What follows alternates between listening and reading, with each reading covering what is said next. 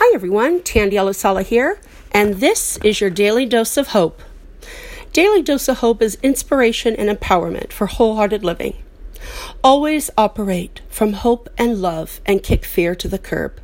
Sign up for daily reminders of hope at bit.ly forward slash DDO Hope. That's bit.ly forward slash DDO Hope. We all face challenges and difficulties, but during this season, it reminds us that we are to have faith and hope. By Catherine Pulsifer. Understand that your challenges, difficulties, stress, overwhelm are temporary, even though it may not feel like it and have faith in your ability to figure it out.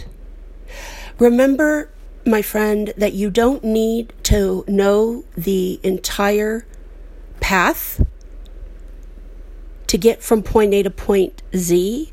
You just need the next step. Focus on the what and help, let the universe help you figure out the how. Have faith in your ability to figure it out.